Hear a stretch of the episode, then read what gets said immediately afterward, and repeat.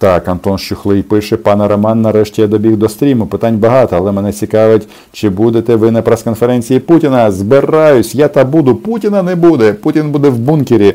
Але акредитацію мені дали, і треба буде, мабуть, в вівторок піти бейджик взяти, щоб мене туди пустили. Тому планую. Якщо, о, між іншим, якщо є якісь питання, може ви мені допоможете їх сформулювати до Володимира Путіна. Ну я не знаю, як на мене, крім питань війни і миру, а що лише запитати? Ну що? Так все зрозуміло. Тим більше, бачите, ці хлопці та дівчата, вони ж е, на різних рівнях такі м, речі говорять, що ти розумієш, що до миру дуже і дуже далеко. Олександр Ніколаєнко пише: Рома, коли воюють, то не торгують, і Медведчуки сидять в тюрмі, а не в Раді, яка нахер війна. Ну, не знаю, а що для вас війна? Отакий сучасний світ. Ви, мабуть, Олександр, вважаєте, що все має бути як в 43-му е, році, да? коли напали німецькі загарбники, зараз російські, має бути мобілізація. Суцільний фронт і так далі. і так далі. А, ну, Сучасний світ інший. А з приводу того, що яка нахер війна, слухай, Олександре, а тебе не засмучує, що по окупованим землям України ходять люди в російській військовій формі а, і користуються російською сучасною зброєю і не приховують цього? Не знаю. Мені здається, що це підстава а, говорити і не забувати про цю тему. Можливо, Олександр, ти втомився просто від, від а, цього, мабуть, олігархів во всьому винуваті і шоколадний барон. Може, вони в чомусь і винні, ці олігархи кляті, але ж команду російської армії і російським іррегулярним військовим формуванням увійти в Україну дали ж не вони, а президент сусідньої держави. Між іншим, е, з приводу, яка нахер війна, от я тобі навіть спробую, ну, мабуть, вже пояснити тобі нічого не вдасться, тому що час, е, слухай, е, пройшов достатній. 6 років, сьомий рік пішов. Але є така книжка, про яку дуже багато розповідає Сергій Лавров, Марія Захарова і Путін. Називається Устав ООН. От якщо тобі не буде не впадляк, то можеш таки забити в Гуглі. Устав ООН визначення агресії. Так ось там буде серед іншого вказано, що направлення, спрямування іррегулярних військових формувань в іншу державу є актом агресії на рівні, на рівні як і відкрите введення Збройних сил, тобто напад. От і все. Тому, Олександре, менше дивись телевізор. Сподіваюся, що ти підписаний на мій канал, я з тобою ще попрацюю. Мені здається, шанси є. Якщо ти вже тут, і я не хотів тебе образити жодним чином. І як тут мені підказують, блокування портів це теж акт агресії. Тому, е, якщо ти цього не помітив, можливо, і не помітиш. А, Але ж, знаєш, тут важливо не робити одну велику помилку, яку частина людей зробила, наприклад, в Донецьку. Там же був етап, коли люди казали, Путін відій війська. Да, Там були ряжені, але все одно час, частина народу вони просто ну, поїхали з катушок на фоні перегляду російського телебачення і е, отримали те, що вони отримали. Тобто можна жити і не помічати проблем своєї держави і викликів, з чим стикається наша держава, але головне. Е, принаймні не заважати. І дивись, дивись, у всіх все буде гаразд. І в тебе в тому числі.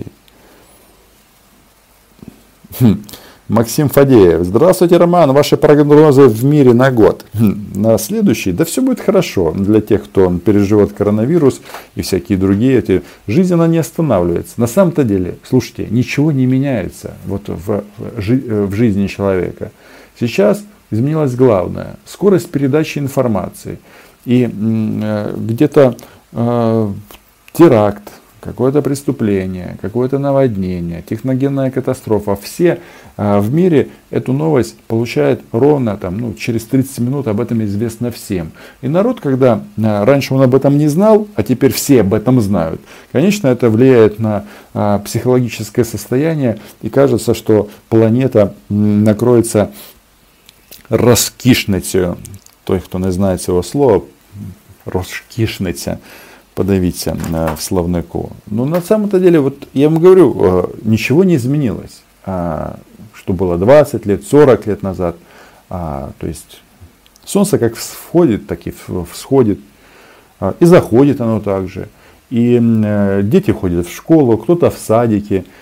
Все переживают по поводу там, экономического благосостояния, роста экономики, безработицы. Э, но в связи с тем, что вот в том числе вот эти социальные сети создали условия, когда все могут как бы в один прекрасный момент написать «все, нам хана, нам просто хана». И а, если бы раньше человек с этой мыслью переспал бы, проснулся, поднялось солнце, он пошел на работу а, и это пережил, то сейчас как бы это все создает такой вот эффект, не знаю, лавины. И многие люди просто по этому поводу ну, реально входят в депрессию. Вот я своим родителям в такой ситуации рекомендую э, очень простой э, способ. Э, выключить телевизор и выключить мой блог. Не знаю, пойти э, в огород, на рыбалку, или заняться чем-то другим. Я, например, э, в таких ситуациях отправляюсь бегать, в прямом смысле этого слова, ну, или делать какие-то другие э, приятные дела. И вам рекомендую. Поэтому, ну, слушайте, вряд ли метеорит какой-то на нас упадет. А, то есть, э, а если мы говорим уже так более приземленно о наших проблемах, они все останутся, как экономические, с чем мы сейчас боремся и будем дальше бороться. Эти коррупционеры, эти зеленые товарищи. А, вот. А, ну и угроза со стороны Москвы, она и России никуда не денется.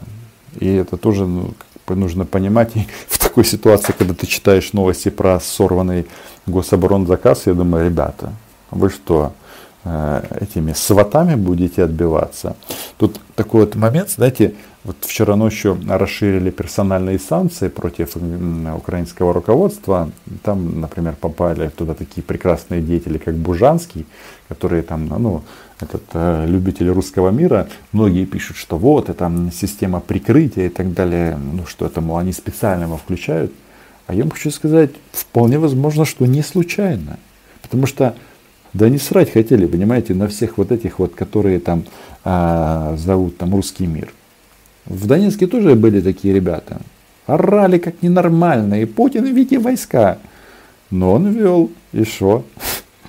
Часть тут в Москве нашивается с голодными глазами, потому что никто за это уже не платит, потому что их вы выкинули. А часть уехали в свободную Украину и продолжают это говно дальше напаривать. Ну, я имею в виду русский мир.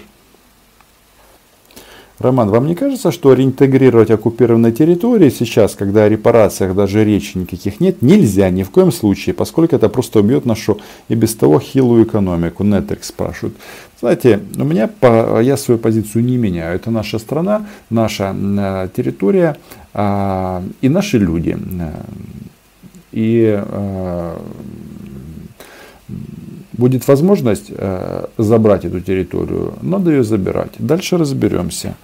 Э, убьет экономику, ну, во-первых, э, предприятия, которые там остались, или останутся, возможно, они сразу будут включены в, в экономический процесс. И вполне возможно, что, во-первых, Донбасс начнет сам за себя зарабатывать и сам себя восстанавливать. Это, э, ну, мы как бы слышали когда-то, что они там всех кормили, а сейчас выяснилось, что Украина как жила, так и живет, а оккупированным территориям хана. А, вот. А, за счет чего это все происходило? Потому что а, уголь, металл, все это было завязано в единый комплекс и руда. А, а, аэропорты, были аэропорты, а, порты экспорта этой продукции. Ну, соответственно, а, да, невысокого передела, но тем не менее это был э, единый комплекс и э, это все давало бабки. И вполне возможно, что оно себя тоже каким-то образом э, восстановит. Вот. но просто опции такой нет, поэтому брать, забирать территории, не забирать, никто их ничего нам э, отдавать не собирается. Поэтому не вижу с э, причин для спора, дискуссий. Э, ну и, естественно, как у нас принято, э, в общем, волосы на себя рвать не стоит. Надо просто в таких ситуациях продолжать чистить автомат. Ну и разобраться с гособоронзаказом, конечно. Юлія Трощинська питає: Роман, давно хотіла вас запитати щодо ЛНР та ДНР. Чому їх створили окремими утвореннями? Яке ваше бачення? Юля, да все дуже просто. Ви ж пам'ятаєте, для чого вони це робили? Вони ж не хотіли зробити ці дири руського міру. Вони хотіли розширити це і зробити. Це ж нам модель, а вони всім українцям демонструють як має Україна федералізуватися, щоб були такі от князівства, які розробили кордони між собою. І ці князівства мають ворогувати один між іншим і підпорядковуватися Москві. От, власне, і все. Вони вже апетит був значно більший. Вони ж хотіли, що там Володимир Путін говорив? Що Харків наш, Повезло Харкову, а і до Одеси включно. Тобто завдяки Збройним силам України і сухопутним військам України вони віджали тільки ці два частину Луганської і Донецької області. Ось. А хотіли нам продемонструвати модель федералізації, про яку вони досить активно тут говорять. Кажуть, що без цього, без цього ми розпадемося. Не знаю, чогось тільки росіяни про це кажуть. А насправді все у нас гаразд, бо ніяких підстав для цього немає. Тобто ми ж пропагандонів виводимо тут на чисту воду. Вони чому про це говорять? Тому що намагаються себе виправдати. Наталья Остапенко. Интересно, а есть ли еще страны, которые под елочку поднимают коммунальные тарифы в период пандемии и обнищания народа. Наталья, это вы сейчас об Украине говорите? Нет? Э, потому что в России тоже поднимают там на 4%. И хочется сказать, Наталья, а что вас удивляет? Вы хотели, чтобы э, они были понижены тарифы? А, наверное, потому что Зеленский обещал? Или почему? Но факт остается фактом, что в таких государствах, которые покупают энергоресурсы и не особо заботятся о том, чтобы экономить эти энергоресурсы, а, все будет дорого и цены будут все время расти.